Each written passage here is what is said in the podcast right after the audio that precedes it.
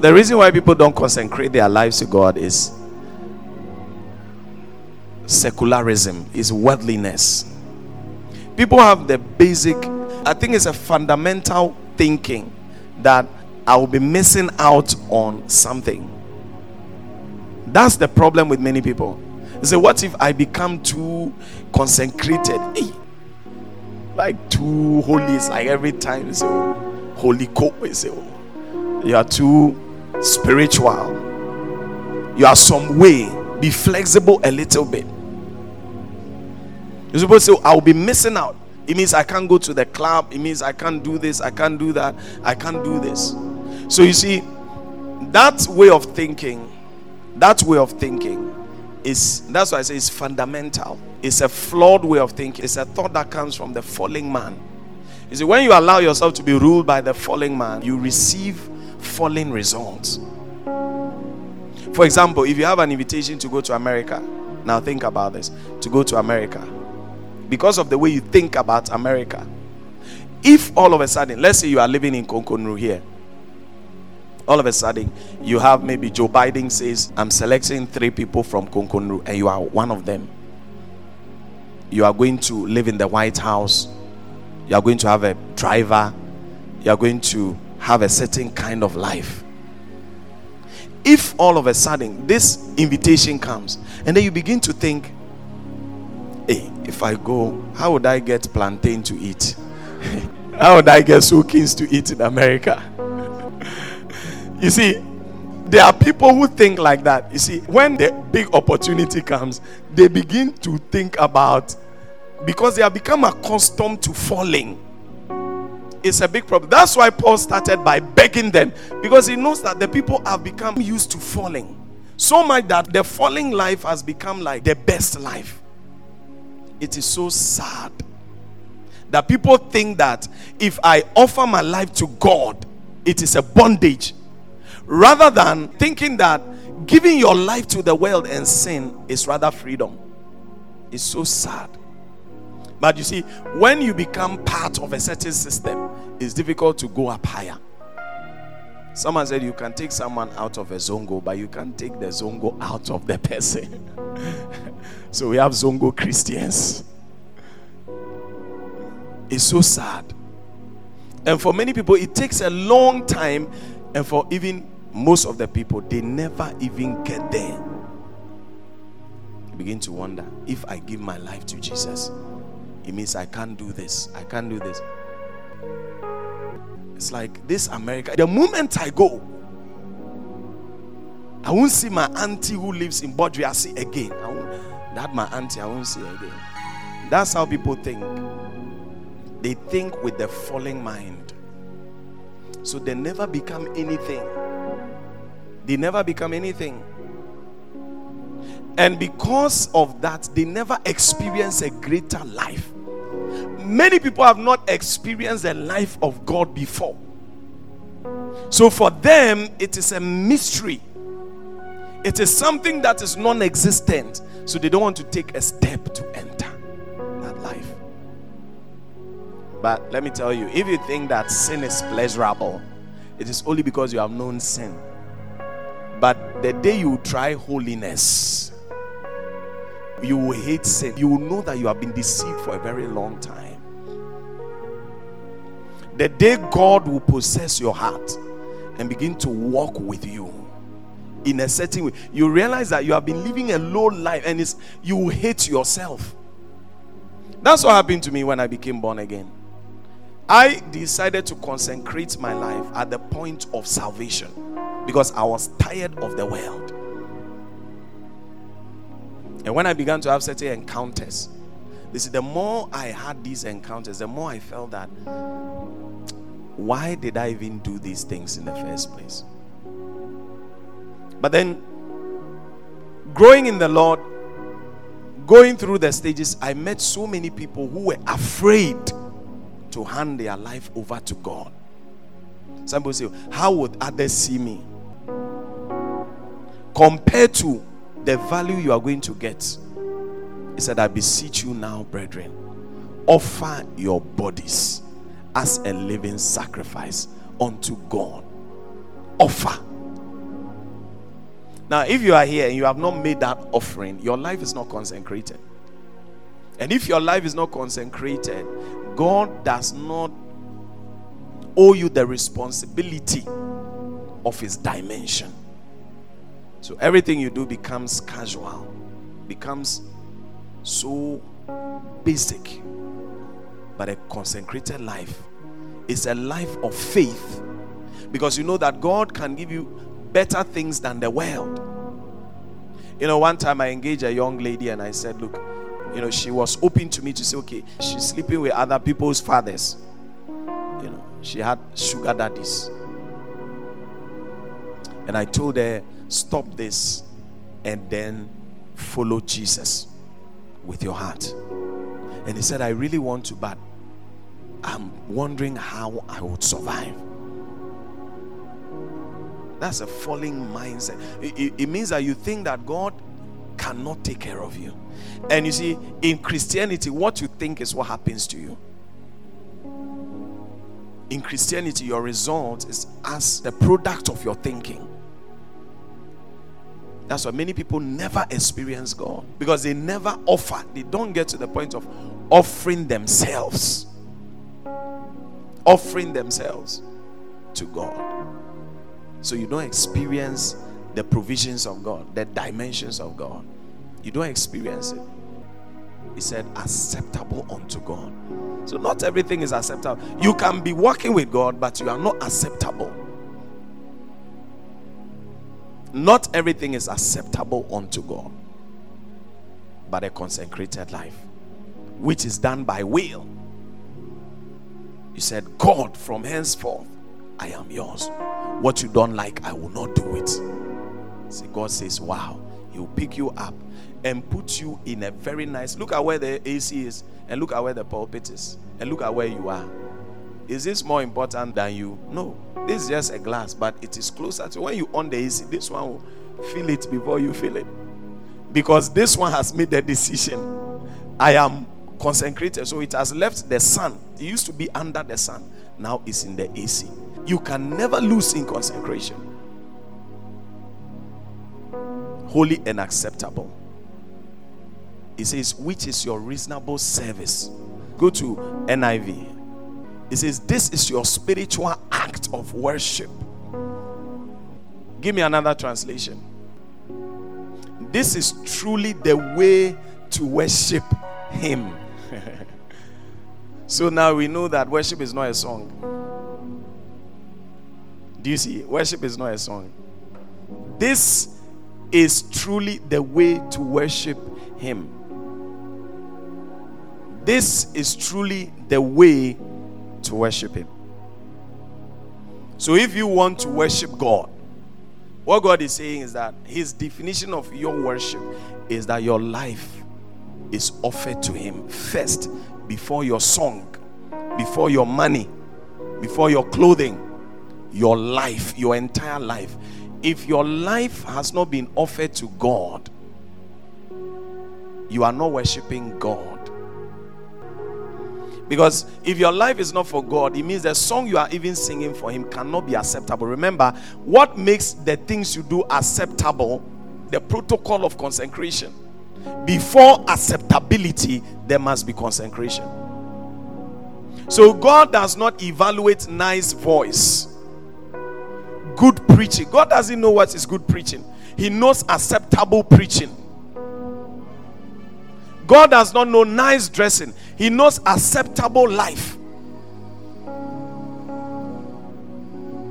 That's why gifted people get this wrong all the time. Because you are deceived to think that God is impressed by your gift. So there's no need to consecrate your life. Intelligent people miss it all the time. Because, okay, God loves me, so I'm smart, I'm doing this, I'm moving forward in life. You have not been accepted. God does not take full responsibility of that kind of life. You are doing your own thing, and it's very dangerous. So you can be singing, people can be singing along with you, and God says, I don't like this. That is serious. Because if the song really was for God, it is rejected. How would you feel if you are singing and someone puts two hands on their ears? It means, Master, stop, stop, stop, stop, stop, stop. Before acceptance, there must be consecration. It's like saying that, okay, I know how to play the football, but I will not use boots because I'm good. I'm a top striker. So allow me, let me just use my socks. You will not be allowed. You'll be sitting on the bench and you'll be wondering, why is the coach not using me? You are not wearing your boots. You'll be running on the touchline up and down. That's not part of the ball. You can even be playing with the ball on the touchline. It's not accepted. Do you know that you can actually play from the touchline? It enters the post. No one accepts it as a goal. There are rules of engagement. The fans can rise up and say, Go, but the referee will say, No. And in this case, God is the referee. He's the referee. So you say, What is worship? Worship, by the definition of God, is when a man, when a woman offer their life for the sole purpose of the use of God. That act, it goes to God as worship. That's what God accepts. So when a song come out of that worship, then it becomes a worship song. But that song is not worship. So you can't say, let's have worship. Osa ye it's not worship. It doesn't go past the ceiling. So you see that the presence of God doesn't move. Because God has nothing to do with it. You are doing your own thing.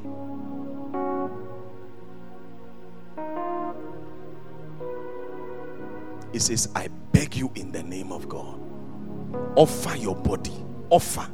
Make a decision because your body is yours. But you can decide that I give it to God. I give it to who? God. Whatever you offer your body for becomes the God over your body. So, you know, all this fornication is a God. It's a God. A God is something that controls your life. A God is something you have given its power to control your life. So, fornication is a God. It comes to tell you that it is time. Get up and go. That's how gods operate. So, the more you obey the God of fornication, the God Yahweh is not your God. He tells you don't. So the more you do, then you have another God. So when you carry this God into the house of God, you cannot attract the presence of Yahweh. He has nothing. So you are moving with that God. You know, one day on UST campus, you know, when we go at first, we pray for all the leaders, we anoint them. I think the whole concept is this when the people go on vacation, they go and do some things. So when we come, because they are leaders, we feel like we must pray for them and anoint all of them again. So usually they ask us, some of the executives and the prayer leaders. And at the time I was a prayer leader. So said we, you know, I was praying for the people. People are manifesting, falling down. Then you know, I go to this lady and I move my hand this way. And the Holy Spirit told me, Stop, put your hand down. It was so quick. So I put my hand down and I was standing in front of the lady. I was waiting for further instructions. As I was standing in front of the lady, the Holy Spirit told me, Don't touch her, lest you partake of the spirit of lust with her. Listen, let me tell you the truth. Everything has an aura. You see, God has an aura. That's how every other thing in this life has its own presence. Every spirit has a presence. And when the Holy Spirit told me, and I was standing before her, I felt the energy of lust. Let me tell you something. There are some people, and when you talk to them, you see, when you talk to them, you become more sensual. You see, life in the spirit is about sensitivity. If you are not sensitive, you will not be able to place a finger on things. Someone can sit close to you, even in church, and then you begin to you begin to feel more sensual. If you pay attention to these things, someone can shake your hand, just a handshake, and you realize that ah, since that handshake, you have become more sensual. Praise Jesus. Yes. yes. So when I stood before the lady, she's a leader. I realized that I was leaving the spirit. All of a sudden, I was coming out of the spirit. I was coming into my flesh again. The field around her is so strong. Listen, it has nothing to do with physical beauty. I'm talking about a force field. When we say men fall, you think it is just people don't decide by their will that I'm going to. You know, sometimes people become born again and they really want to serve God, but desire is not enough. Many people who come to church pray, God forgive me, cry, weep. It's not that they like what they are doing. Or there are people they don't seem to understand why they can't just do this thing. Sometimes you can encounter someone who is so ruled by the God of fornication that you are overpowered. You are overpowered. That's why it's important that as a Christian, as a young lady, as a young, you see, if your life is under your own control, you'll be overpowered by the elements and the forces that prevail. The Lord said, Put your hand down, lest you partake of the spirit of lust with her.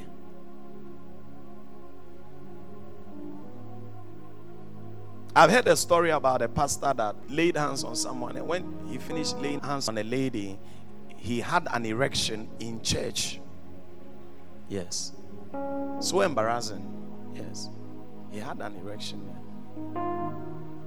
These are dimensions. For example, if you offer yourself so deeply to a marine spirit, you possess the environment of the marine spirit. Why do you think that responsible men and consecration is not only to God. Remember, I said deity.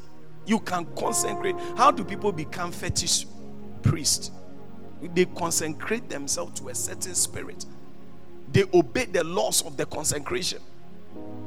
They don't perm their hair. They don't wear shoes. You see, when you continue to, what are you doing? He cannot live the normal life. They don't live the normal life anymore. They find some bush, go and live there. What are they doing? They have set themselves apart for a deity. So you see, the deity now begins to inhabit them and begins to use them for supernatural things. So you go there, you say that, well, I have a pain in my leg. Because of their level of consecration, they can make the pain go. So they could not have done that if they were not consecrated. They are able to do that because they have fully offered themselves for the use of a deity. Wow. You know, spirits don't just possess people. Remember, and God, according to John chapter 4, is a spirit. You don't just become a witch because a witch has a desire to come and live in you. No, it doesn't happen that way. You become a witch by starting to think about witchcraft. You begin to admire it. When you watch Harry Potter and all those things, you begin to admire. So this would be nice. So to sit on a broom and to fly at night will be very nice. You see, then you begin to entertain the thoughts. Then your soul begins to open up. You see, so at night you wake up, you cross your leg on your bed, you say, Ah, when, when would I also be able to fly? That means that you see, you are moving your being into a dimension.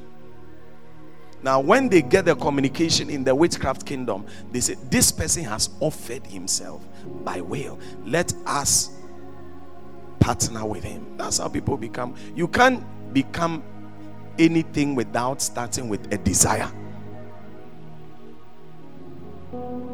So you invite spirit into your life by admiration and desire. So some have consecrated themselves to marine spirits. Some have consecrated themselves to all kinds of spirits. But I'm telling you that the consecrated life is the powerful life, whether in the divine or in the diabolic.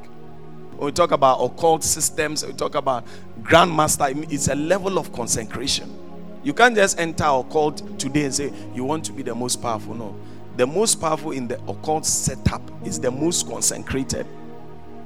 If you are fasting for one day, he will be fasting for 100 days. That's how you become a grandmaster. It means that the spirit, the dimension to which you offer yourself, is the dimension to which he pours himself into you. The Lord told me, Don't lay your hand on her. So I just look at her and I said, Wow. Ah, they said I shouldn't touch you, so then I moved to the next person. Now, if I was not also consecrated, because at that moment, you see, now God is the one using me. It's not about what I want to see. But when God is using you, He determines the manifestation at every point in time. You are no more in charge. Do you understand what I'm saying? You don't know, but all you know is that your life is in the hand of God. Because this lady had so much consecrated her life to demons. It's like that. When you offer yourself to the word of God, the power in the word of God enters into your heart, into your life. And what you read in the word of God begin to happen in your life. It's an offering. For example, if you start watching pornography, it's an offering you see, because you had an option. It's either you are reading the Bible or you are watching pornography. It's either you are praying or you are watching pornography. So at that moment, you have offered yourself. And at that moment, what you offer yourself to has become that God in your life. So you see that that God begin to manipulate your emotion immediately, and you are overpowered. You have become like a toy. Everything the expression that spirit in the pornography is doing. That's one. So you see that within that moment, you are not yourself anymore. it's an offering. And the more you do it, now you see that what that spirit of lust has to offer is poured in you. And so, even if you are not watching pornography, there's so much of that spirit in you. So much that when you see a lady who is decent, you are able to undress her with your eyes. It's a dimension. Are you here with me or you have gone home? You have offered yourself to that spirit, so that spirit is using you. So there are people here, when they look at people, they don't look at people like my sister or no. You see, when they look at you, they have undressed you. And they will not be wrong. That's how the prophetic also works. You see, the more you offer yourself to the spirit, the spirit enters you and begin to manipulate you. So much that when you see people, the spirit begins to have expression. You see deep things about people. So technically, everybody is operating at a certain dimension, but it depends on the God controlling your life. In other words, everybody is a prophet, but some are false prophets. It depends on the spirit you keep offering yourself to. That's why you cannot tell me that the things of God does not work. You cannot talk about things you have not experienced. Yes. There are people who are not consecrated to God. So when they are outside, they talk by heart. Those are the people that say, oh, I won't waste my time in church. I won't honor the Lord with my tithe. So people say, I would rather buy drinks for my friends. That's their level of, they are dedicated to the bottle, consecrated to alcohol. So that's their reality. So they have alcohol encounters. Hmm. yes. Those who smoke, they have encounters. When you give yourself so much to marijuana, you have you have encounters. Is high encounters. You begin to walk and it's like you are in the sky. Yes. Offer yourself. You see human beings like they are all small, small ants because you offered yourself. There's such a dimension that you offer yourself so much to marijuana that you begin to feel like living among people is that all these people are too low for your life. Then you migrate into the bush. So you see, the very serious Rasta men, they don't live among people. You see that they put some wooden structure. You see it as a wooden structure by, by virtue of consecration and offering. They see it as a palace. So look at it. If marijuana becomes a god and can take you into these realms, you know, their eyes are open. Oh. What they see, what you call hallucination, is a dimension in the spirit. But it's not the dimension of God, it's a demonic dimension. It's a dimension beyond the physical. So people have consecrated themselves to demons and they are having encounters. You see the confidence of a Rasta man. You cannot tell a Rasta man that, you know, um, he, the conf is so much. Why? He keeps having spiritual encounters. But you see a Christian who is not offered because he's not seeing anything, he's not experiencing anything. A Rasta man is better than that Christian. Yes. You know, Rasta people don't worry. They don't worry about what would I eat. Have you seen a Rasta man thinking, what would I eat? What would I? They don't look so overcome by life. Though you look at them in the physical, you begin to pity them that ah, they don't come Rasta, they don't complain and they try to override the rest. They think that they are in the majority, and all of us, though we are many, we are in the minority, and they are trying to push their culture on us. That's how the Rastaman was confident that his son should not remove his dreadlocks. Everybody in the school does not have a dreadlock. His son has the dreadlock, so rather his son is the odd one out. But he pushed so much that the court ruled for him it shows what he's thinking. He's possessed by something. And they won the case. Now he's in school. That's what many of you, when you meet people and they're expressing their faith, you become even shy because like, oh, me, I'm not too much of a Christian. I'm just here. I'm a church goer. Because when they begin to ask certain questions, you can't defend your faith. Someone is not ashamed that he's using, he's taking dreadlocks to school. He's not ashamed. Even university, which has a lot of freedom, how is it? But when you offer yourself to a certain dimension, see, God becomes your environment. Every other thing becomes low. You become fearless. Consecration. I pray that God will just give you the wisdom to consecrate your life. Amen. He said, This is how you worship God. You want to worship God, forget the song, give Him your life. God wants your life, He doesn't want your song. Do you think God wants a song? If God wanted a song, do you think you are the one who is even going to sing for Him? No, think about it. If God wanted someone to sing for them, and God is the one that created Diana Hamilton and Daddy Lumba. Why on earth do you think that you are the one going to offer God a song? What are you going to offer God? Okay, let's leave the realm of the earth and go into the realm of the spirit. If Angel Michael, Angel Gabriel, and all these choristers in heaven are singing, the Bible said they were formed with pipes. They don't have voices, so they have pipes. When they say, Hallelujah. It's not your voice is just so bad that it it the kind of songs that God hear, your song is not. So what does God listen to? When you are singing, God does not listen to your voice. He listens to your life. What we call worship is not a song, it's a life. When I'm preaching like this, God is not listening to what I'm saying because what I'm saying is not if God is the owner of all wisdom, then what I'm saying is is too low for his audience. Why would God stop everything and listen to what I'm saying? Ask yourself. It's not because of the things I'm saying.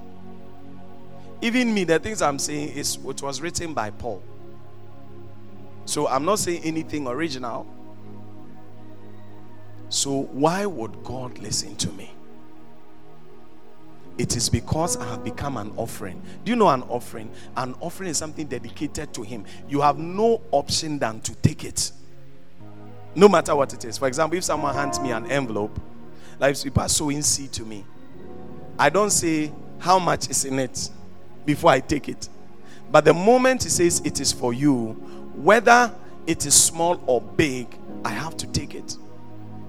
So God accepts us on the strength of our consecration, not on the strength of our gifting or our talent. Don't be deceived. There are many people doing things that are not accepted. That's why consecration is the yardstick for acceptability with God. So, with God, even if you operate a camera in his house, okay, he does not accept what you are doing because you are doing it well. But he accepts it because your life is offered to him. So there may be people who are, you say, okay, this guy is very good. By whose standard? You are playing drums and your life is not consecrated. In that service, the drum is muted in heaven. So you were never even recognized.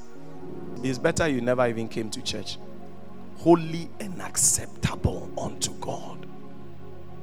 It means that there are preachers who are not acceptable unto God. So who are you representing? the spirit controlling that preacher.